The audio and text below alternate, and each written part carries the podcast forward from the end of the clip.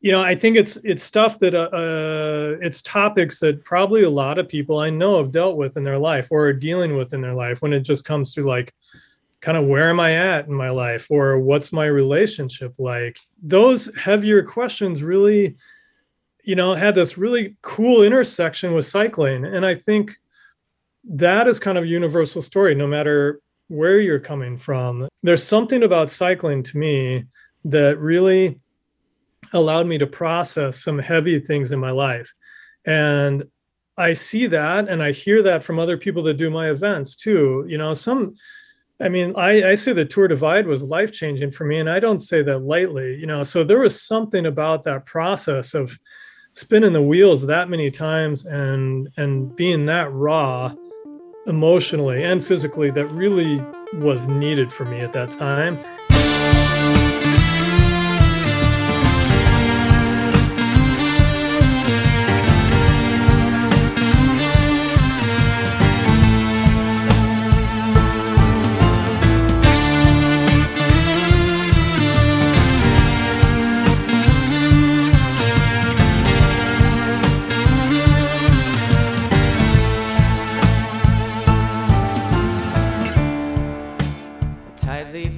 KOM Cycling and Michigan Midpack Media, welcome to the Dirty Chain Podcast, the podcast that covers the cycling scene from the viewpoint of the Michigan Midpack.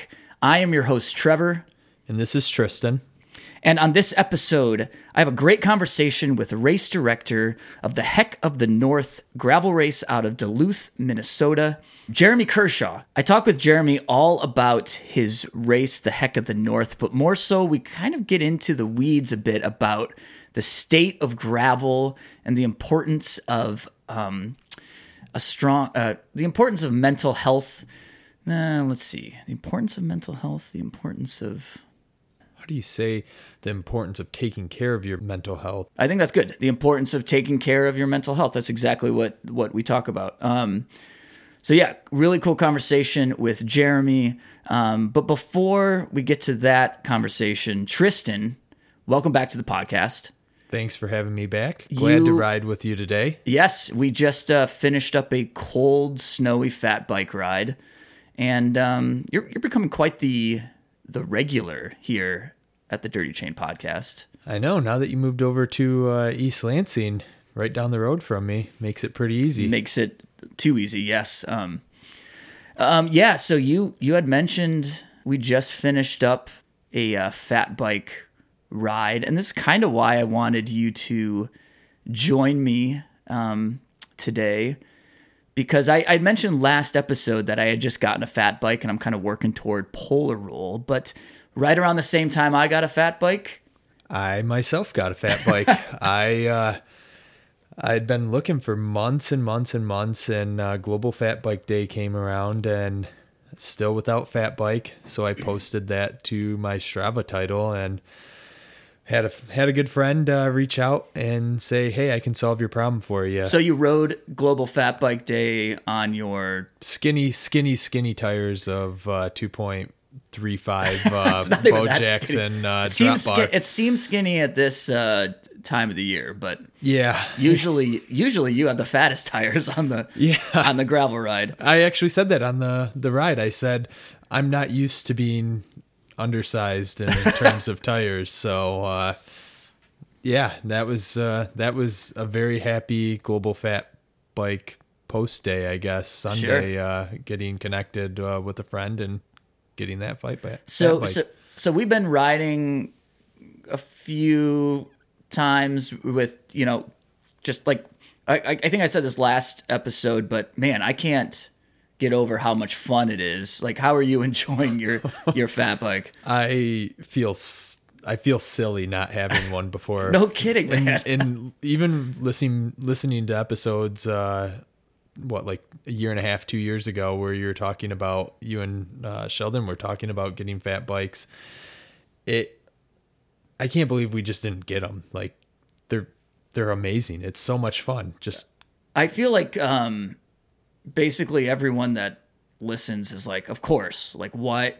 Why are you like what? What did you expect? They're they're they're the best, and and I I I feel like such a newbie out there because there's like things like even today, um, we're riding with Chad Nicole and, and Scott and um, he's like, hey, look, he's got jumbo Jims on. He's sliding all over the place. I'm like, I don't know what that means. like, I don't. Yeah. There's so many. There's you know you can. It's just a whole world that I haven't even paid attention to before. Well, even going, you know, typically for us, it's it's talking tire size, but like I'm still riding some of the fattest tires out there, but they're not studded. So occasionally I, I I'd scrape through that fresh snow today and and get to the ice, and it just wasn't enough uh, traction. And Scott's running, I don't know, 380 some studs or whatever Yeah, per tire, and it's like, well, now not only do I have to talk width, I have to talk stud count per tire. So, uh, yeah, a little above my pay grade there, I guess. But uh, can't wait to get to it next year uh, when I get some new tires. Um, I know you're not doing Polar Roll, and I'm sure we're gonna have episodes dedicated directly to Polar Roll. Um, because I'll, I'll be, um, I don't know if I'll be succeeding in riding it. I will. It all. Well, hopefully you'll be succeeding, but uh, I I'll let you jump in feet first and and uh, let I'll you know about it for, Yeah. the, for next year. I think that will it that seems like the most feasible uh, first race in Marquette for me. I, I think Polar Roll seems like that is the best fit for me. meaning, meaning not like so. There's Polar Rolls in Marquette, Michigan. So there's Polar Roll, then there's Crusher, which is a really long gravel slash mountain bike race, and then of course Marji Gesick, which is one of the hardest mountain bike races. I, I'm with you, man. I mean, Those- I, I did Crusher. You could do Crusher. I think Crusher is um is in your wheelhouse more than Marji Gesick. I, but I can't speak on Marji Gesick. Yeah, I uh, I think those are on the list uh, to be done for me at Yeah. some point. Um, Yeah. Crusher is is very much scary still, um, and Margie is definitely at the furthest point, you know, from me thinking about it even, but it's definitely on the list. I think Polar Roll seems the most appropriate to Yeah. start with. I mean, this, is kind of why um, I wanted to talk to you, though. Is speaking of what's on the list, it's January, it's a, a new year, and I know you have several things planned for 2022. Um, some of those will intersect with what I do, some of them will not. You have some some big plans. Um, you know that the fat bike thing is is fun. And before I just want to quickly interrupt myself in all of this and say one of my big goals for 2022 was to have more fun on bikes and the fat bike is such like the perfect tool for that and I I want to thank like you and Sebastian our friend Sebastian for just getting me out and doing borderline stupid rides. I mean, we, we do all this like urban single track stuff, and th- it just is a complete blast. And you don't need a fat bike for it, but you need friends that are willing to take you on on stupid rides. So that was a big goal for me for 2022. We kind of started it at the tail end of 2021, but um, I want to keep doing that. But I also have big amb- big goals, ambitions for some other races. But I want to hear about some of your races. So um, I think let's start in state, or shall we start out of state? What do you want to do? I think we start in state. Uh, what is it? Mar- is it March or April? Barry, uh, I don't even know when. I don't even know when it's coming. March, actually. This is it year's March. March? Yeah. yeah.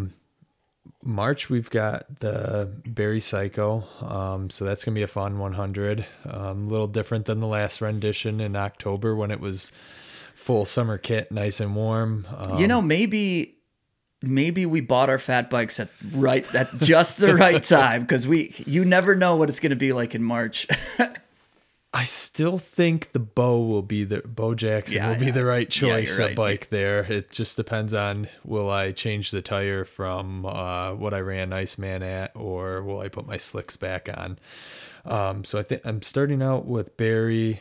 Um, The only thing that I've actually signed up for besides Barry is Gravel Worlds out in Lincoln, Nebraska, doing the long haul.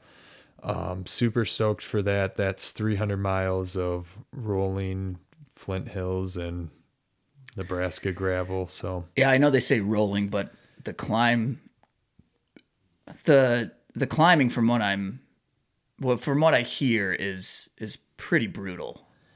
Yeah, it's. Uh, I think they say rolling because it just continuously happens. uh, is what Nicole and Chad shared with with me or with us. Um, yeah, it's we're I guess we're not in uh we're not in Michigan anymore where it's just flat.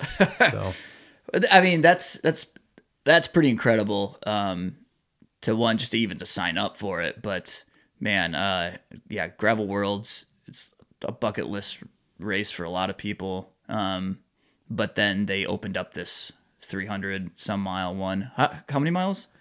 I think it's 300. They haven't posted they uh they change the route every year is my understanding and they haven't posted the route yet. Um I believe they're pretty consistent with uh, making sure you can get to gas stations fairly easily, uh, self-supported. Um, At this at this point, Sebastian is riding it with you. Yeah, um, Sebastian and I are planning to ride it together. I believe Chad and Nicole will be out there, so um, hopefully, hopefully we make it around the loop. I guess. That man, that so you have done many ultra endurance rides, um, and uh, this one will be above and beyond. It'll be the longest ride by at least ninety miles. Yeah. So I didn't think we would talk about this, but the, a couple times that you've been on the podcast, we've talked about the Sancho 200, and you've done that three years, three times. Three times, yeah. Yeah, and it's probably happened four or five or something like that. I know that you were bummed this year because they basically Retired. they retired the the course. They retired the uh, Traverse City course, so I was pretty pretty bummed about that. Um, although Jason did hint that it would uh, be heading north, so I took that very literally that the course would head out of Traverse City north. Um, especially seeing some of his his friends' rides uh, um, heading out of Traverse City, I literally thought it would take off from the same place and go north. But uh, now seeing their recent posts about the Sancho UP, um, yeah, so I mean, it's kind of not not so much breaking news, but it just just happened a couple days ago um, that uh, Sancho posted that they're changing up a cour the course and they're going to start in the UP, um, kind of the same area, starting area as uh, the Moran 166, correct? Like, Yep, that's that's my understanding is uh, same starting area. Route, uh, I think it's going to be treated as more of an adventure race, and right, you have uh, a window. It's kind of yep. like the Crusher, like an EX um, adventure. Crusher. Yep. Take take the adventure as So you did please. you? that it's funny because you were saying that you didn't expect to have to have have to, but I, I feel like I you have do. to. You have to do I it. have Yeah. to. I, I mean, I I had I had not signed up for the Moran 166 yet, but that is on the list to do. Um, so now I have to go to the UP twice. I I mean, Yep. it's simple as that. Unless I can have a very busy weekend, That's the dumbest thing I've ever heard. so I should go twice. You're saying you're saying do one of them one day. Well, I would have to do the Moran uh, 166 first, and then the the Mer, the the Sancho 366.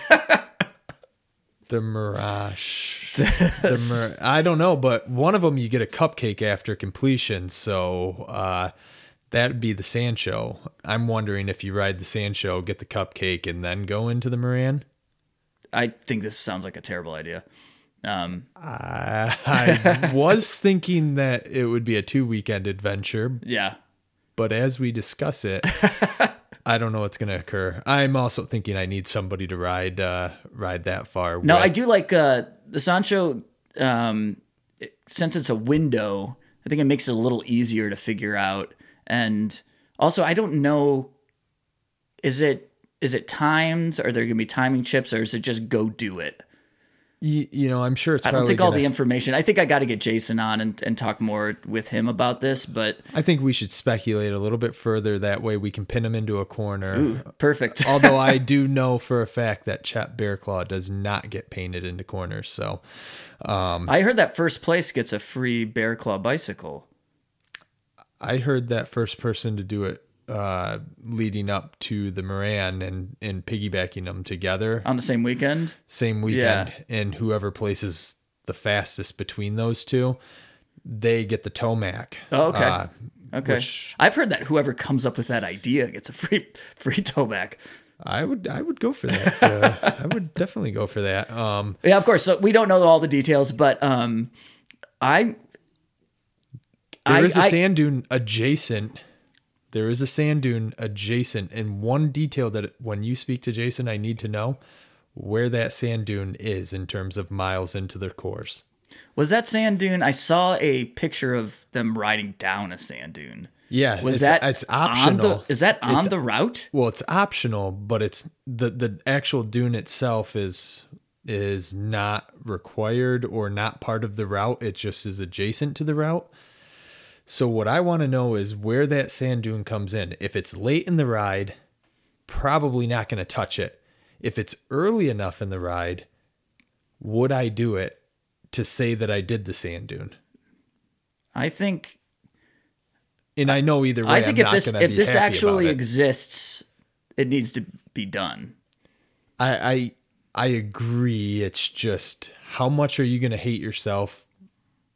170 Do you, do you miles walk later. up the sand dune and then go down? Is it no, like no, an no. I and- think you ride down the sand dune and then you have to walk back. Oh, that's even worse. Gosh. Yeah. Uh, well, And it looks will- like you pick up some speed on the sand dune. I will say it's probably a good place to crash and burn too. Um, It does go down to water, so I mean, it might be necessary to cool down depending on when you when you ride this thing. I would be interested to do the Sancho with you. I think that would be fun to go find a Saturday and just go up there and do it. Also, um, the official stats are that it's 33% harder than uh, Sancho Traverse City. So that means it's going to be extremely fun. That's is it more sandy? I, mean, I don't, I don't, I don't, I don't don't, it- know. I don't. It couldn't be more sandy. I, there's no unless that sand dune is. I, I just, I don't know. But I'm excited. Obviously, I'm there's excited. there's some excitement, but there's also a lot we don't know about it. So There's I, a lot of fear. It's I, I guess if if you were gonna do a verbal meme, it would be uh, Ralph Wiggum sitting on a school bus and I'm I'm scared. scared. No, that's I, that's interesting though. Like it, it, it's like a late um a late addition to the to this year's gravel calendar, and it just adds like something like like I said like with the fat bike like.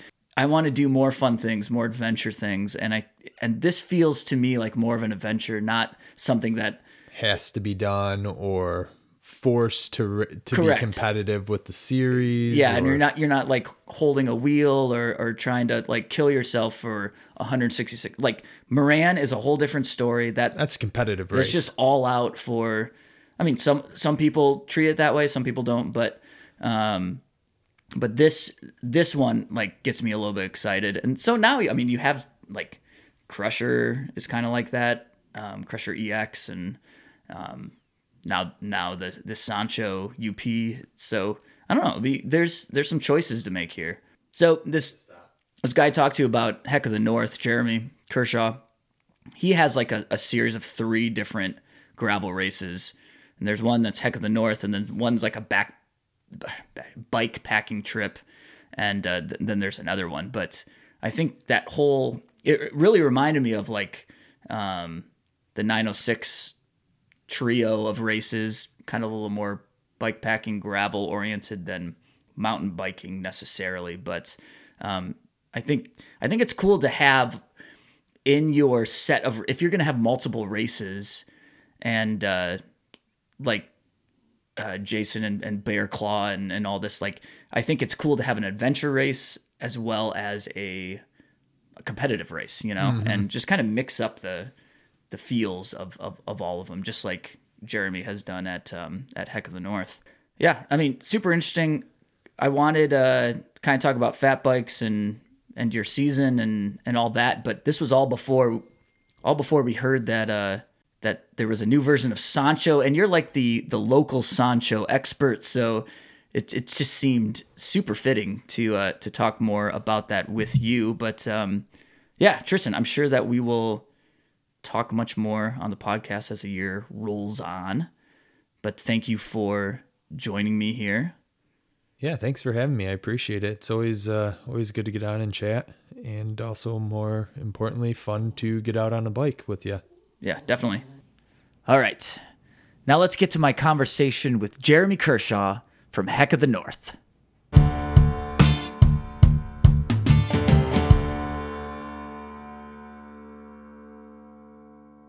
If you don't mind, as we begin, um, do you mind just introducing yourself, giving us your your name and um, and what you do in the cycling space? Yeah, my name is Jeremy Kershaw, and I am the creator and director of Heck of the North Productions, which is a gravel cycling um, event business here in Duluth, Minnesota. Um, and over the last 14 years, we've created and built upon the cycling world that existed up here on the North Shore uh, long before I got here. But we have brought three different events to life now and kind of been part of that process of seeing gravel cycling and, and off pavement cycling grow up in this part of the this part of the world. Yeah, so I've definitely heard of Heck of the North, mm. um, and um, and then we can we can get to this this video that I that I saw you on on YouTube a little bit later, but um, but yeah, like I I've heard of Heck of the North, and and then when I saw you on on this video on this YouTube film, I thought, man, I, I got to talk to you because one, you've been in the scene and in the community for a long time, and and then also with your event. But then also you have a really cool story. So, um, but before we get into the story, I'd like to talk a little bit more about your event specifically. Um, you said it's you have three events right now, correct? Correct. Yeah. Yeah. So the, the, the main ones, Heck of the, are they all called Heck of the North, or how does that how does that work? Yeah. No. Uh, the Heck of the North is our first event that we created in in 2009, and our other two events, um, we have one in the spring called Le Grand du Nord, and that's based out of a small uh, North Shore town of Grand Marais, um, yeah. closer to the Canadian border and that that format is very similar to the Heck of the North. And then we introduced a, a bike packing style race, I guess, um, about five years ago, and that's now called the Fox. And and that's taken we've we've done several different versions of that. Um, that was originally called the Heck Epic. I've gotten away from the word epic these days because everything is epic. Um, but uh, and we've now also kind of made that into a slightly shorter event. But that's introducing the idea of carrying some stuff in a in the back in the bike packing fashion with a time element to it. So um, which I have a, a, pretty big I have space for in my life in the in the world of bike um, in the world of cycling. The Heck of the North started um, with about 40 people in 2009 and that was uh, really based off of my experience with Chris Skogen's uh, Almanzo, which was arguably one of the first gravel cycling events in the in the country. Not the first, but it was close. And Chris did an absolutely elegant job of of creating that event. Um, and I, I drove home after my first one, thinking I've got to do something like that up here in the northern part of the state. And I was really just blown away with the format. I, I hadn't competed for years. And so that that's that next fall, that was in the spring. And then in the fall, we I, I put together the the bones of that first event. So we had about 40 riders do that first heck of the north. and it's since grown and morphed and every year is a little different um, and now we're up to you know 700 people riding it which is you know back in 10 years ago i'm like i'm never doing more than 100 riders and we used to do postcards and and the whole thing i mean i really based it off of the at the time the kind of the gravel ethos which was donation only or quote unquote free which that's another story. Um, and then you know it just kind of grew and every year it's grown a little bit more. Our, our intent is never to have as many cyclists as possible. And I, I swear i'll look at it every year and say you know does it still feel the way that i want it to feel? Um, and i think we're still there. And i think you know we're seeing a lot of new people come into the world of cycling which is i think overall great. That's now become really where it's at for me is is introducing people to a challenge and to still keep that. Again i'm i'm all about the feel of the event and, and what we create. And um, i hope that's there still and I'll, I'll do everything i can to keep that that um, essence of what i want to be part of you know if i were to do a ride or a race. My guess is when you were inspired to start your own race you had no or event maybe is a better way to say it um, you probably had no idea about the traje- trajectory of cycling in the United States. Um, are you just kind of blown away about kind of right time, right right place, right time, or um, yeah? I mean, it seems like 20, 2009. I mean, were we even calling it gravel racing back then? I'm not even sure. Um, um, yeah, I mean, it's a good question, and and yeah you know gravel cycling it was like it seemed pretty avant-garde at that time and you know what's old is new again and you know like the heck of the north is based off of a name play on Paris-Roubaix which is nicknamed the hell of the north mm-hmm. in northern france and um, so I put a Minnesota spin on that, and which is it, it's brilliantly and, Midwestern, I have to say. It's so... right, and and and um, you know, and all those events and all of, you know, the heyday of cycling in the US was arguably in the late 1800s and, and turn of the century in 19, 1900s when, you know, there was probably, there was probably no paved roads, you know, so again, we're back to this idea of, of riding off pavement. And, and I, I love talking to these people that grew up on farms in the Midwest and they're like, you know what, I hate you because I spent the first 30 years of my life trying to get away from gravel roads. and now I'm back to like, banging around gravel roads. And um i i don't know. Maybe i think i was emotionally taken by the event that that the two events. The other one was called the ragnarok and that's still going on and that is very yeah. very similar to the first one. And that's in the driftless area or kind of the the coulee area of, of southern minnesota. And um and I, am not alone in the in the idea that these were really different than other competitions or other events or other cycling events that I grew up with. You know, you were a Cat Four racer, a Cat One racer, or it was all road biking. You know, where I grew up, and and then mountain biking came along, and and you know that obviously was a thing, and and still is.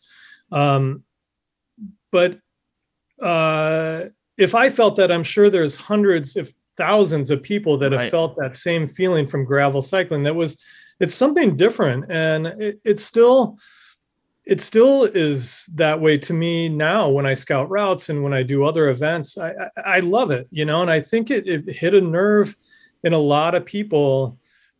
It was this mix of hard but doable and and I don't the, the community, the community is a word that I, I'm really careful to use. It's but there is kind of this community of people that are really nice to hang out with. And i i, I still feel that the people that i meet at our events are really good people overall. You know it sounds cheesy but it's like they're just fun to hang out with you know and i that's boy that's the recipe for a pretty successful trend in cycling i think. It was welcoming uh, you know i still say you ride with whatever you got as long as it's you know functional and that it's somewhat comfortable. And, you know, so we see all different types of rigs still. Um, and then you've got a, a, group of people that are generally welcoming to others. And that's a, still a cornerstone to our events. Um, and yeah, you know, boy, looking now, you know, our we've turned our thing into a business for several reasons we did, and I, I won't look back on that. But to see other bigger events, which is another question really in my eyes of like, wow, where is gravel cycling's going? I looked at some of the people you interview, you know, the you've interviewed some really pretty famous, so to speak, people in the mm-hmm. world of um well, of gravel cycling, of mountain biking in the US, if not the world. And uh, it's interesting, I think, to see those people now competing in gravel events like the Unbound and the, you know, the Mid South and um, Rebecca Rusch's and and all those, right. the, Belgian waffle ride. And mm-hmm. so now eh, when I look at our events, we're like, well, where do we fit into the grand scheme of things? And, you know, I, I'm comfortable with where we're at. And um, it, with this question of right time, it, it, I look at the the business model, so to speak, or the model that is gravel cycling for us, and it's like, boy, this is kind of an amazing thing that we have, and I, I, I hope to keep it that way for as long as I can. Yeah, that's that that is interesting about uh, one thing you said is like each year you kind of look and see well how many people can we uh, where's our cap and how many people are we yeah. going to bring into each of these events and um, as you see it grow and grow I'm, I'm sure there are some pros and there's some cons to that and as you're saying talking about feel you know and as long as it feels like you intend it intended it to mm-hmm. then um, i don't think more people are are are as a negative thing um, but it is it, it is interesting because um, here in Michigan, we have everything from very large gravel races. Mm-hmm. Uh, Roubaix is one of mm-hmm. the earliest ones, mm-hmm. and it's it's very it's huge, and a lot of yeah, big yeah. names come to it. But then we have a ton of really grassroots mm-hmm. um, gravel races, and and I love each of them, each side of that spectrum, yeah. like as much as the other. Yeah. And um, but it's different, you know, it's totally different. The 1st mm-hmm. gravel race I went to was a grassroots smalls called mm-hmm. Waterloo Grit and Gravel, and it was meant to be a stepping stone because I was uh, working toward Barry-Roubaix, mm-hmm. and but that fir- it was that first gravel race, not Barry-Roubaix, but that first one that really mm-hmm. hooked me and was like, mm-hmm. man, I didn't come home and say I want to start my own race, but but you're I, far healthier than I am. Then, yeah. there was already a, a pretty um, vibrant mm-hmm. race gravel racing scene uh, in that in my area. But I did leave that first gravel race and say I want to do more of this and hang out with more of these people. Mm-hmm. Um, mm-hmm. But do you are, do you find it? Uh, I mean, you, you said you're comfortable with where you are, with where Heck of the North sits in this spectrum. Um, so is yeah. is that is that difficult as you see? Um, I don't know. I, I could see it. We are in a in in a like even two years ago. I don't think we could have imagined how huge gravel is, was going to be right now. Mm-hmm. Um, so like, is part of you hesitant? I don't want to. I don't want to really uh, expand too much. I want to stay local and grassroots. Or is part of you like, why not? Let's let's let everyone experience what I want them to experience? Yeah, I you know it's funny. I, it's a good question. I, it's one that I've thought about a lot in the last again year and a half, and on a couple different levels. Um, maybe three levels. First level was many years I, I didn't want to do anything other than 100 mile races for the uh, event because I wanted it to be pure in the sense of like hey we're this is a 100 mile event. That's just the way it is you know? And when you're ready to join us that's great. You can join us but i'm not stepping i'm not making this easier. But then we were like someone was like you know you should introduce a 50 mile event. So we introduced a 50 mile event. And then we introduced a 20 mile event. And I, I think that's where i'm going to stop. I'm not going to sure. go into the half mile events and all that but what was really cool I, I backed off of me being snobby about it and realized that we were getting people riding that just weren't doing the 100 mile events. And then and then it's kind of a gateway drug too you know the 20 milers were like hey I, I did that. I wonder what you could do more. And like i'm going to next year i'm going to do the 50 or i'm going to do a, a 50 event and another you know another event and then you get people going all the way up to the 100 mile event. So to see that progression and to see people get back into cycling that really maybe and and where it's really cool is we're seeing really young riders and we're seeing you know older than 60 riders start to flow into the event and i'm like you know this is great overall mm-hmm. it's a really good thing for cycling and for for health and just everything all the positives that come with cycling so with that you know number two maybe was the idea of of growth. And we were like well um as long as again our event isn't a total mess during the day because it really is a lean operation. It's my wife and myself and then a, a crew of really good volunteers. And we're lean. I mean we don't have barriers set up. We don't have i mean we try to make it look good but this is not you know this isn't a tour de france uh, stage you know? And um so the idea of like if we can continue to grow and introduce new people to cycling or bring people back to the idea of kind of that communal cycling experience and and and have people drive home and think wow that was a really cool day then great. We'll keep going as much as i can you know? Um, this day you know the day of like i'm not going over 100 participants is long gone you know i look at other events again like the bigger ones that are out there i'm like man i do not want to get into the world of 3000 riders you know it just i don't think there's i mean there's physical limitations to where we ride you know from whether it's parking or whatever you yeah, know yeah. just person power i mean we are so fortunate to have the volunteers we have that we couldn't do the events without those volunteers. So that's amazing. And every year, particularly my wife helps put that together and and it's great. So there's like, yeah, we'll keep organically growing a little bit, but I have no game, I have no goal of being the biggest event in the in the country. Uh, without no way, like absolutely not. Um, and so now, you know, this gets a little trickier. The third thing is this idea of growth and gravel cycling. And I've been quiet you know, I write, I used to write quite a bit through the blogs, uh, or my blog or through the website. And, um, and like, you know, I don't think the world needs more infighting among a good of a good sport like cycling, you know.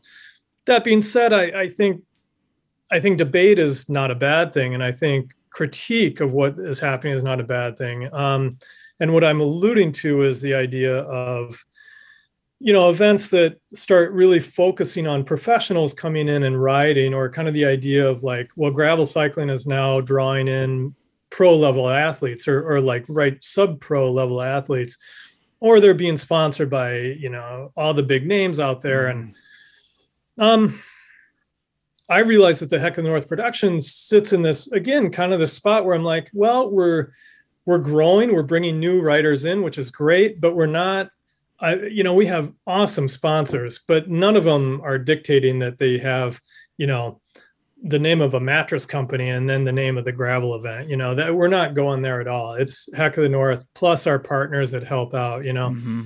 and and so I, I like that size that we're at right now, where it's a little bit of growth, um, but but not too big, and we're not being dictated. Um, you know we don't i don't if we get fast people riding that's great i really really like watching that end of the race but to be honest i've always enjoyed the stories from the mid pack and the and the people that are finishing last i mean the running joke in the endurance events i do of like if you're going to be slow you got to be tough you know and so those people finishing yeah. at dark 30 those are the stories that are like holy mackerel you know i can't believe you did this you were out twice as long as the people that finished you know five hours ago. And so anyway, my my my preference my is always toward not the flash of bringing in pro cyclists. Um, it's those people that are going hard and that maybe are just trying to make it the, the, the, fastest they've ever had, you know, or just finishing their first 100 mile event or finishing their first 26 mile event. Now, I say that I don't mean to this is not a criticism of the of other events. It's it's more of where do we fit in the into this world now of like gravel cycling in, in the states, which has really grown. You're right. It's like, you know, it's kind of the heydays when bakeries or you know it's like you, you go to your local bakery to get a mm. loaf of bread you know or it used to be dairies you know now it's like every you know most states have small events that you can go to that are very grassroots you know and then if you wanted to you know you could go to the supermarket kind of and go to these bigger events where sure. you're like wow you're rubbing elbows with some really talented athletes you know yeah i, I think it's I, just a different feel i and i i don't know if one is is worse than the other. I mean, it's I, I don't think I don't think no. you're saying we don't need the the no, no, the supermarket race. I think there is a danger though when all of these supermarket races are starting to pop up and then almost every weekend of the summer you have all of these huge races and I, I don't know are you do you, do you do you worry about it drawing people away from from your race and the and just um, survival um and the competition of all these bigger races. Well, it's funny. I um you know, I'm not gonna. You're right. I'm not gonna label any of the bigger races. They are what they are, and and I've I've raced them myself. I, I raced the Dirty Kanza back in, in its tenth version, back mm-hmm. when it was mm-hmm. called the Dirty Kanza, and it was a great experience. I mean, it was a beautiful course. I've yet to get down to Bobby's to do the Mid South, and that looks also incredible in its own sort of way. Um, and so I, they are what they are. I'm, I think I'm amazed at how big and how quickly they grew. And and and to be honest, when I looked at our model and from, I'm like, well, God, what are we doing wrong? You know, it's like we we've been in it now for whatever 14 years, and we're like still just modest growth. We're not like crashing servers when we go live and so I, I, you know i didn't have a chip on my shoulder just like well it's it's different you know we're sure um and now i'm like that's fine. That's totally fine with where we're at. And I, I i still hear more positives about our events than negatives you know by a long shot you know i'll get the occasional like gripe but um and that's okay. And i i think you know these smaller events you know, you can give it a go. There, there's still quite a bit of work to put on. At least they are up here in the northern part of the state where I have to permit quite a bit, and then there's mm-hmm. insurance and all this. And and that's one reason we made it into an actual business to kind of keep it going.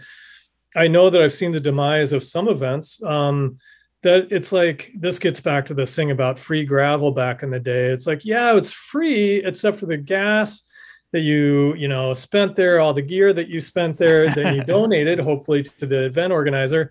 And meanwhile the event organizer like myself is like paying insurance and permits and and none of it was free but it was covered by donation. And i think the sustainability of gravel events at least my own i'll speak to my own really dictated that i made it a little bit more formal. I mean i'm spending hours of the almost every day of the year well, in various forms, you know, mm-hmm. various amounts of time working on the events. And to keep that going when I'm a, you know, a professional in another sense and I have a family, it's like you need to change your headspace to make these into a real thing, you know, and and we started charging money and and it, it I, that, I, got was, pushback on that. that that's what I was just going to ask. Was yeah. that was that difficult? I mean, it may have been a difficult decision, but yeah, did did you receive some criticism for that? I, I got some criticism, and, and some of it was pretty passive aggressive, and it wasn't bad, but you know, I, I definitely got this like, well, it used to be, you know, it used to be this, and and now hmm. it's, hmm. you know, now you're charging, and I it definitely hit a button with me. I'm like, well, wait a minute, you guys, it's like none like i said back to the free thing is that you know it was free up to a point but i, I literally have seen events go down because like it, it, takes a lot of time and all of a sudden you know i'm like hey if we're if we want this event to keep going i need i need personally to make it something that's going to last in in that sense. And that's why i needed to make some really fundamental changes. And the idea that it's like you're going to you know it's just things change. And you know your favorite song changes after you listen to it for 50 times. You know it just that's it, it's going to change. And and hopefully not necessarily for the worse and I, I, think we you know people can afford you know a fairly modest entry fee you know and i i think um, people that know my events in particular know that i'm not in it for the money but it, it's to keep it sustainable you know so gravel is changing that way and i and so back to this idea of like, wow, there's some really big events drawing professionals. I'm like, well, that's if that some people are really into that, and that's fine. Um, at the same time, I think there's probably a ton of small events, and if they can keep going, that's great. Somewhere in the middle, I, I kind of call ourselves a middle event where we've seen. I, am glad we've been part of that early phase of it, not the earliest, but pretty early and, until now. You know where we're really pretty comfortable in what we're bringing to people and as far as an event structure goes. So um I let's just say I'm just watching it and I'm sure.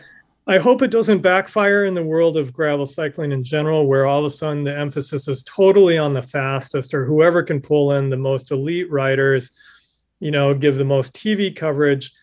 I, you know, that's to me that's definitely moving away a little bit from the the, the gravel ethos that I started, you know, or that mm-hmm. that I that I was part of sure. um, back in the day. I certainly didn't start it, but that I was like, wow, that's a really great part of gravel cycling. I've certainly been part of that change of where it's different, you know, and I've done that myself. But to go like to put all the emphasis on the fastest or who's pro, I think is I think could be a mistake in the long run, and or I think will. I don't know. I and maybe not a mistake, but I think it's going to change those events, you know, and, yeah. and maybe they'll just become what they are. I, I, and the smaller events will still be small gravel events, you know. I, and and I hope so. Um, and I hope if if there's a correction, if it corrects itself, that um, like you said, it doesn't just totally take out gravel as a whole and um, we can still be sustained by you know all the different so i i'm like you i like every single like i said like every side of the spectrum. I love the middle middle area where some of these like they're they're large but not too big and then super small grassroots to um i am i am doing mid south this year for the first time. I'm mm-hmm. super super excited about that.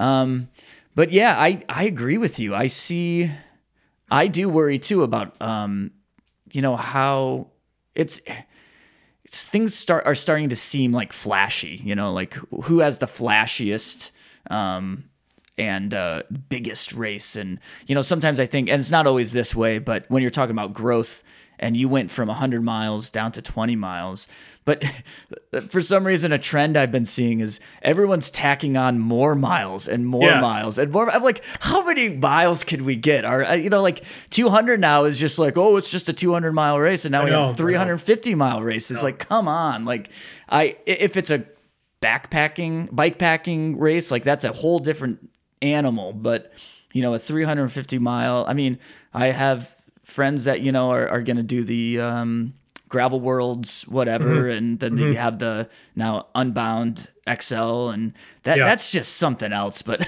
anyways i i would say it more jokingly it's like how how long can we get here but uh well it's funny and personally i knew that um i talk about this a little bit in the film uh that that david produced was that cycling is and a lot of endurance stuff is kind of a drug for me you know i'm like well we did that much you know i wonder if we can do more sure. you know and that's that's endurance this. like endurance people um i, I love 100 miles i love yeah. you know i've done huge um 250 mile events and things it, it is it's like okay yeah. i did this what else can i do yeah and I, I think uh, I know personally that, that, there's limits to that, and I've done you know some Trans Iowas and the Dirty Kanzas, and you're right, and and Tour Divide, and um, you're like, where's that? Where's the stopping point? You know, um, and uh, oddly, this year our bikepacking event we've actually made shorter. Um, we've gone down to just 60 mile days with the idea that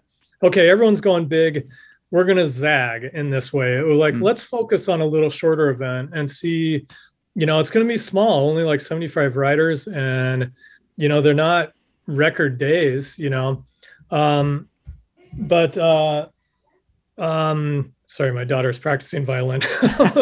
no problem. Um, and we'll see, we'll see what that looks like. I think there's plenty of room for people that just want to, start small now and be like, what does it feel like to ride 25 miles or like 60 miles with some uh, gear last year bike? You know, instead of going epically long to 400 miles, 500, you know, we're going to go and be okay with that shorter distance for, you know, a proportion of our events. So, yeah, it's um I think it will self-correct. It's certainly looking in the world of of site of of gear and bikes. I mean, it's amazing. It's amazing what's now available Mhm. compared to 10 years ago. And um and I think that's all like really pretty fascinating. Thankfully, I'm not entrenched in the cycling world in the business. I, I've never run a shop. I've never been, I've always been a consumer that way. Um, so for me, it's more of a curiosity and it's it's just interesting to watch, particularly when I see new bikes roll up to the events. I'm like, oh my God, you know, these these bikes are amazing and all the minutia of gear that you can have now tricked out for for gravel bikes is it's always pretty cool. But um yeah i you know i'll be curious to see where it tops out. And i'll tell you my prediction if they start bringing in i think there was some corey who runs who was one of the the, the founders of the uh, gravel worlds um, goes by cornbread um, he and i he's done many trans iowas and and and he was in my home state in nebraska and i've yet to get down to do the worlds which i've got to do sometime. Um, but I think the UCI, the International Cycling Body, was um, is now going to do a gravel World Cup, and so everyone was waiting for this copyright battle to go on between the Pirate League Cycling Group, you know, and the, the biggest organization in cycling in the world, and I think they backed off, and I, I don't think there's a problem. But it was like, oh my gosh, we're at that point now where people are taking a tongue-in-cheek gravel worlds thing which was which is what it was you know in, Right. in nebraska and now they're competing with the the world organizing body of cycling for the name gravel worlds you know i'm like who would have guessed that 10 years ago and you know i think that got resolved but it was kind of a funny moment in in the history of gravel cycling so Sure. Yeah. Well, that is, yeah. I, I think it is super fascinating just to just see how to see the growth and um, yeah. I mean, I I get excited when I see some some of the pros that uh, Mhm. whether they're um, changing direction in their in their focus or Mhm. or they retired. They come, you know, like I I, I kind of like it. Um, And if if that can help the sport, I'm all for it. Yeah. Um, if uh, if we get to this point of more and more flashy races and how many how how fat how, how far can we go? How many people can we shove in here? And how fast can we I, then yeah it's it, it feels a little not as gravel-ish as I'd like it. But yeah we'll see. That's a it's it's going to be interesting the next few years. You mentioned um, this film on YouTube and just uh, that is i think i said it before that's where i saw you first and heard of you first. Um, sometimes i'll be i'll have youtube on in the background and just it's like on a queue like the next video comes up and the next video comes up. And yours popped up called the good line. And i was like oh that's pretty cool. A gravel uh, a gravel video. And then I and then I whatever my focus was changed to the to the TV. I'm like, oh, this is kind of interesting, and oh, Heck of the North. I've heard of Heck of the North, but then the the direction of that film went somewhere I did not expect it to. Um, first of all, it's beautifully made. Who who'd you say made the the film? Yeah, it's a, a, a local uh, creator up here named David uh, Cowardin, and he's uh, been making films now for years. Um, and so his body of work now is, I was, I was when he asked me, when he asked me to do the film, I, I kind of jumped at the chance because his other work is really is really beautifully done too, and he's a great storyteller. And so I was honored that he thought that there was maybe a story in there, um, and so we took the time to do it um, and it took a while because then covid hit and life happened for both of us and and but it finally came together and um, so he's he's a, a great local um, up here northern minnesota duluth guy and uh, So so you said I mean he's a great storyteller. Did he did he know your story or did he want to do a a piece on the the the gravel race and the event and the community there or did he does he know you personally?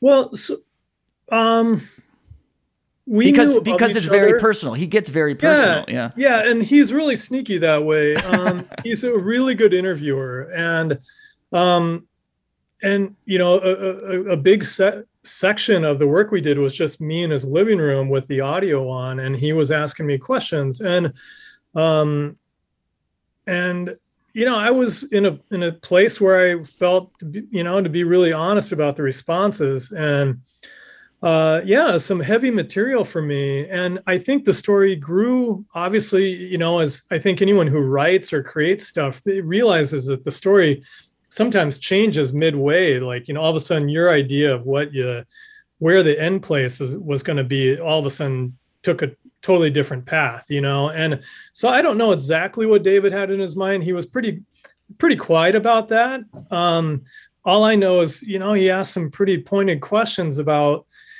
gravel cycling and and and how it shapes my brain and and you know mental health in general and, and then we got into relationship stuff and and um, you know, I'm a mental health nurse and I work in the ER here. And I, I ask, I, I talk some really heavy things with people that are don't know me, you know, and I, I'm not afraid to discuss that stuff. But uh, you know, it's always different when it's personal and and then you know, it, with stories too, it's like I I kind of joke that the world doesn't need another 40 or 50 year old white guy talking about cycling, you know. uh sorry, but it, no, it's so true. David did a good enough job that I'm like, okay, well, I'll give it a shot, you know. And I, yeah. I, I think from what I've heard back from people that it resonated with with people that see it, you know. And I, I just think that David did a, a good job of putting it, a really good job of putting it together, and and maybe there's you know parts of that story again that that hit people and and a, a, way that a good story does, you know. Yeah, and, um, and before, yeah, I, we've been kind of kind of dancing around it a little bit, but um, the story kind of opens up. It introduces you. It introduces Heck of the North and and your event, but then kind of starts uh, talking about uh, your your struggle um, in your journey, your your kind of mm-hmm. mental health journey throughout the the, the last few years, and mm-hmm. um, um, yeah, and I thought it was it. I think it things like that yeah, you know, who it's just another uh, another white guy talking about his problems or something. But I, I don't know. I think it's it's helpful for people. So like someone like me that can watch, hey, I'm I'm into cycling, I'm into gravel cycling. Whoa, this kind of came out of left field. I wasn't mm-hmm. expecting it, but now it has my attention and um, mm-hmm. definitely resonates with with me and with with a lot of other people. Um, I think I think it's important that honesty is important for for everyone to for everyone to hear um, and to be honest with ourselves then in turn you know yeah yeah no and, and i mean I, that self-deprecating when it talks about you know who it's for it it doesn't matter who you know the you know i think it's it's stuff that uh, uh, it's topics that probably a lot of people i know have dealt with in their life or are dealing with in their life when it just comes to like kind of where am I at in my life or what's my relationship like, you know, that um, whatever that may be with if you're, you know, married or in a some sort of partnership. Um, those heavier questions really, you know, had this really cool intersection with cycling. And I think that is kind of a universal story, no matter where you're coming from, you know, what race you are, what age you are. It's like there's something about cycling to me that really allowed me to process some heavy things in my life. And I see that and I hear that from other people that do my events too. You know, some, I mean, I, I say the Tour Divide was life changing for me, and I don't say that lightly, you know. So there was something about that process of spinning the wheels that many times and and being that raw emotionally and physically that really was needed for me at that can time. You, can you can you set that up for us a little bit because um, you did it really well in the video in the film, and um, I was going to ask you about that uh, about your experience at the Tour Divide. Um, can you set up where you were leading up to even traveling to the start of it? Yeah. Um, well, like I, I mentioned, the Tour Divide. Um, so I did it in 2017. It had been going for a number of years before that, but it always been like this back and forth obsession that I've had for years. And finally got the opportunity to really put it together uh, via support from family, frank, you know, frankly, like mm-hmm. in-laws and everyone, and um, and my wife and and the rest of my family at the time, and um, and so I, I, just dedicated all this time, all this energy to putting that together, and it, it is you know a ton of time to get that lined up. Um, and but you know it, it, hit at a time in our in, in, the relationship with my wife that was um, you know it's like uh, there was we needed I think a lot of work at that time, um, and it you know it was. it was a crazy timing um, in in that part of my relationship. And so being when when i left it was like holy cow where am i at? Where am i at with anything? You know i i didn't know frankly the status of which way my marriage was going to go where i was at with you know this this person that i loved. And um uh and it took that it, it took that 22 days I mean, that was kind of the start of it, I should say, of being by myself and riding really, you know, 120 miles a day on average. That I I don't know how I finished it really with how, what was kind of going on in my brain, but um, at that same time, it was a very I think cathartic might be the word of just like coming to dealing with some really really heavy stuff and and that process of um, the Tour Divide, which was in an incredible experience and, and, and extremely difficult every day, you know, to kind of wade through some of that really heavy stuff that I was that we were going through at the time. And and it wasn't just a relationship. It was um um it was it maybe wh- where who I was at the at the time of like, you know, what am I doing in life? And it was I wouldn't say a midlife crisis, but it was kind of there was some elements that were like, this is needs to be figured out. Yeah. you know and I, so I, yeah, yeah. I, I, I, thank you for for sharing that again. Um, I it struck me when you're telling me this. Um, it strikes me that when you're preparing for for something like the Tour Divide, um, your your your mental energy is usually taken up by the event itself. And you kind of want to go into something like that with a certain clarity and a certain, um, right. I mean, Let's be honest. Like like if you're not focused, you you can get into some big trouble. And it's the yeah. same same thing with any you know any like big event or or like yeah. like long you know you you need to be focused. So as you're telling me this, like I I could not imagine going into um, something that requires focus, but then being drawn elsewhere. But then I'm thinking, was that actually kind of a blessing to have to have that? And to one to have the time for yourself and mm-hmm. to and to to go through uh, just have that time to kind of process. And then i'm sure when you look back at the tour divide now it it has so much more meaning to you than if you just went and accomplished it. Because you accomplished multiple things on that trip and it just wasn't finishing. Right. Uh, well that's a, I think a really good question or insights is that I think the space that I decided to take with the Tour Divide, and then at the same time, you know, the space that we were apart during my my wife and I were you know, physically apart during that time, obviously, and um, I think I could have easily just like I, I can't believe I didn't just stop after two days and be like, what is going on? You know, like why am I why am I still doing this? Something I don't know why, but something made me keep going, and and I it. I, I don't have a great answer for that. I think that's really good, like how you can do things in the face of a lot of other stress coming at you from another direction, you know. And maybe I was allowed to just I, I blocked it out a little bit, but let me tell you, when you're writing like that, there's you, you've got it's certainly not boring, but you've got a lot of time to think about stuff. Sure. and you know, it's like, and and the tour for me was spent largely individual. Like I didn't ride with many people, um, and so there was there was time to really kind of just get to the bare basics of life, and that's the beauty of cycling. It's the beauty of bike packing. I think of like, hey, your job is to get some sleep, get on your bike in the morning, eat take care of your bodily functions, and then ride. It, those are, I mean, it's ridiculous in its simplicity, kind mm-hmm. of, even though it's complex in a micro level, but it's like those are your main jobs for me. I needed to get 100 miles every day somehow, you know.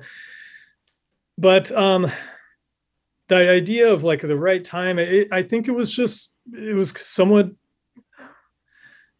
I'm glad it happened, and yeah, the the Tour Divide now has a, a whole other context of just more than more than just finishing a big physical challenge. It was a big emotional challenge as well, and to do them kind of simultaneously or uh, it, it, whatever worked, you know, it it it it happened, and it um, I was able to get through and and and come out. You know, as we look back now, uh, both of us benefited from that time away from each other, and also doing the things that we did. Of like, you know, I kind of banged my head against a rock for 20 days, and we had we had time to think about where we were going. You know, and I don't know if if I was at a conference for 20 days if it would have been the same i think there was really something magic about riding uh, you know during that time period and i think uh, okay bringing it not you know away from me but like when people do 100 mile days you know i think it's a smaller version. I've i've had that on 100 mile days where you're out there for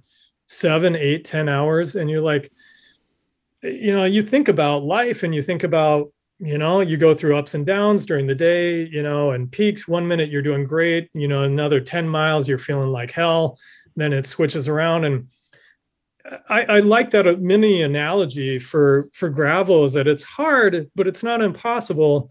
And i think it allows people to finish that that day and be like wow that was you know i thought about some stuff or you know sure. maybe i didn't think about something for 10 hours you know whatever it is they needed that's what you can get from doing a long event. I would and, i would hope that threshold moves uh, from person to person oh for sure because for sure. because the, benefit that i get from from riding um, mentally is much like you know most people do.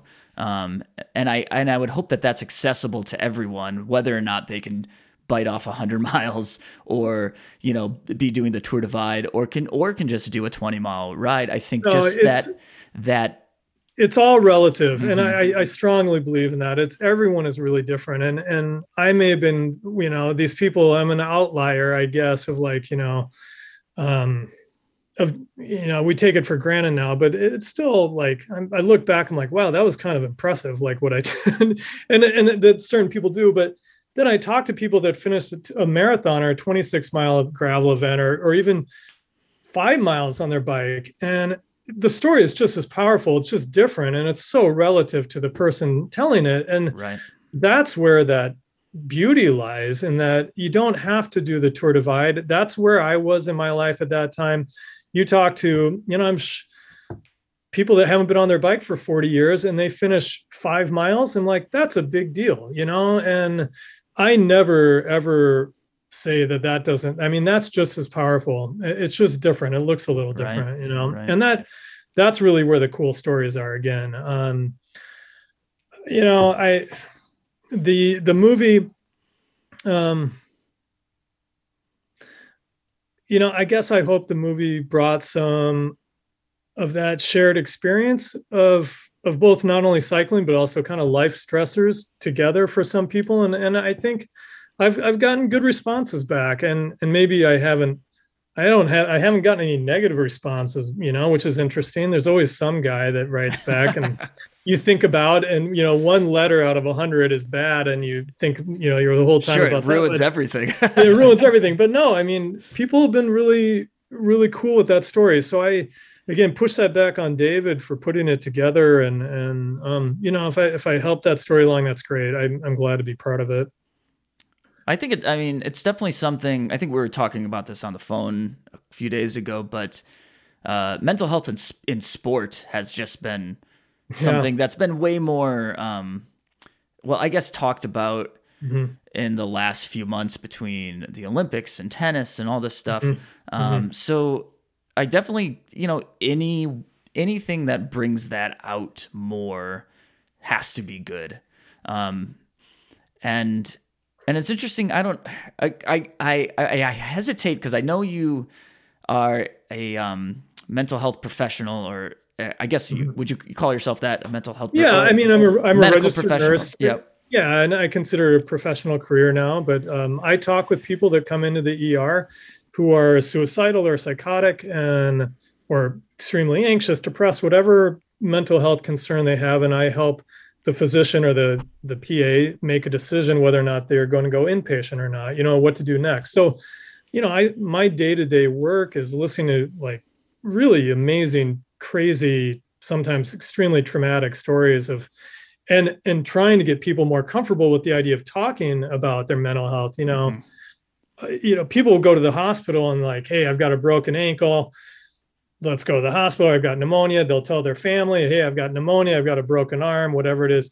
But as soon as you start talking about mental health in this country, you know, it's like no one, and it's getting better. I mean, we are going the right direction, but sure. it's like you can talk about pneumonia, but you can't talk about the anxiety or the suicidal thoughts you may have had. You know, that's like still taboo.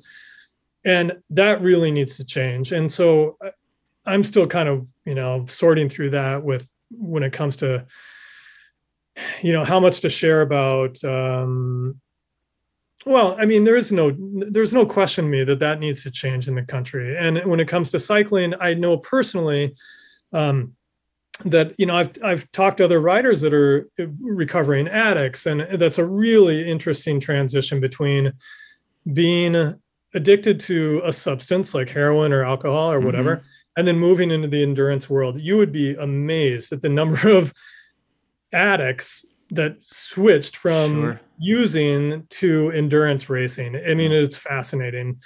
Um, and so, and I also talked to the people that have, you know, really done top 10 events for me and they're, they're, you know, maybe not suicidal, but they, they, they struggle with depression or anxiety and, and cycling for them, I'm sure is a, a therapeutic thing most likely. And, um, and again, then people just don't know about it because, um, no one talks about depression or anxiety you know right. um, until it's too too far gone and so to have that discussion in the public of like yeah cycling is really good for my mental health because xyz you know i'm like that's great you know just like you would talk about like wow physical therapy was really good for my sore back you know there's no stigma to that there should be no stigma to talking about you know getting yourself back on a mental mentally healthy state via any exercise you know whether it's cycling or or something else some more type of therapy. So yeah so i guess my my hesitation was uh i i was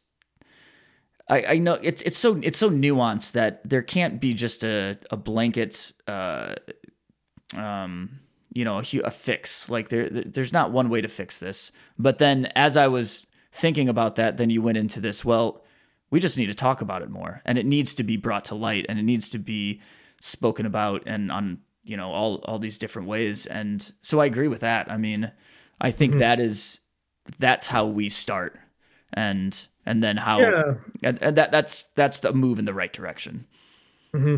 Yeah. It has been interesting watching these really elite level athletes, uh, like you mentioned, and in, in, particularly in tennis and, and other mm-hmm. uh, in gymnastics, to like, holy mackerel, that's like a big deal. You know, that's like that's the elite of the elite saying, you know, I'm not I'm not feeling it this time. You know, I'm like, when do you see that was shocking to see, you know? Right. And um, and I, I, know there's without a doubt there's cyclists and within gravel cycling and, and pro cyclists too and that you know it's just that's why they ride or that's part of what their their process is for staying on top of uh, their life you know? And um, i don't i don't have an agenda when it comes to mental health and writing um, or the events or but i certainly when people write to me or and share their experiences i'm I'm really open and with them and say, hey, I'm I'm more than a you know I'm really glad you told me that stuff. And um you know it's cool that they're open you know that they can share it because it's like it's kind of a big deal for some people to talk about and uh, that's been a really odd but fascinating and really rewarding part of of directing the events is you know listening to other stories of where people have been and and what cycling does to their life you know and I think gravel gravel's just really cool that way. I don't remember people talking about, you know, road racing that way, you know.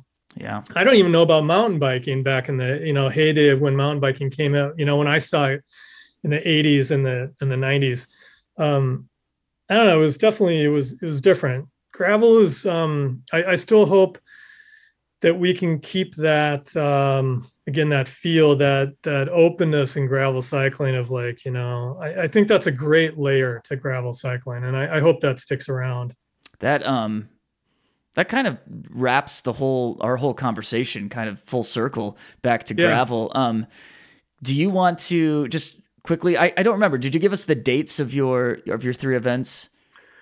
Yeah no i didn't. Uh everything is uh via the website heckofthenorth.com that's um all one word. And le grand du nord is may 28th this year. It's memorial day saturday uh the fox our our two-day bikepacking event is july end of july i think it's july 28th through the 30th and then heck of the north is october 1st this year okay so just a hair later.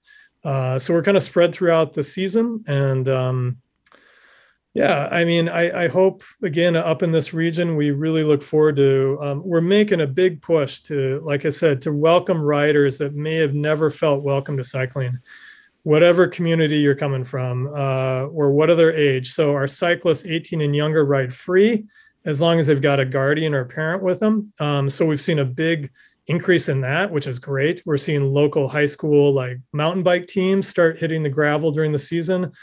Um, I'm seeing, you know, we're seeing riders in their 70s and 80s getting out there.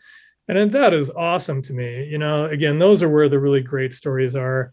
Um, and we're just seeing, you know, we're, we're we do a 20% discount for people that refer new riders to cycling or to gravel cycling. So try to make it a little bit more accessible to them and like hey you know here's 20% off come join us. Um, that's where it's at really with me. And and we've gone further to kind of welcome other communities up north here that you know maybe never felt welcomed in the cycling community. And and that's a slow process but i, I hope we get there um, so that's again that's where it's at if we get some growth from that that's great uh, otherwise i just want I want new people out there riding, and I, I, want our old veterans to be there too. I mean, I love seeing them. I see these people twice a year, and they're it's a highlight of my year for some. You know, I'm like, wow, this is great. I only see you a couple times, but I, you know, I see them at the finish line, and I and that's why I still keep doing it. That's that's great. Well, thank you, Jeremy, for your time and talking about your events and then being able to, you know, get in this whole conversation about mental health and talking about your own experience. Um, really appreciate it. I, think the film is, and, and its honesty and, and what it communicates it is, is helpful to a lot of people. And, um, and then again, I appreciate you kind of rehashing it and re reliving not reliving it but but yeah yeah. But I appreciate you talking about it here too. Um yeah and for people listening in Michigan I, I like the idea of you're just on the other side of Lake Superior so you're not really much different than than than us right? No no. No we're not that far away. I Yeah. mean and um like I said man when I look at the calendar now I am it is i'm blown away with the number of events you know in the country. And it, it makes me wish i could have the whole summer off to go tour and to go race different parts of the country you know just through Right. the gravel events. I i think that would be an awesome way to see the country and to meet new people you know. And so uh, we're that's a good thing. There's lots of good things going on in gravel cycling these days. So i'm i'm happy to be part of that. And thanks for letting me talk a little bit more. And it's um you know it's i always i really enjoy talking about cycling and as um you know hopefully we can see each other someday on the road definitely thank you the Dirty Chain Podcast is a Michigan Midpack Media production in partnership with KOM Cycling, the source for your bike accessories and necessities. Connect with us on Instagram and Facebook at Dirty Chain Podcast. Email dirtychainpodcast at gmail.com. If you are enjoying the podcast, please leave us a rating and review on whatever platform you use to listen. Audio editing and original music by myself, Trevor Gibney. A huge thank you to Jeremy Kershaw for joining us on this episode, and thank you for listening to the Dirty Chain Podcast. And as always, keep your chain clean, but get your chain dirty. We will see you in the mid pack.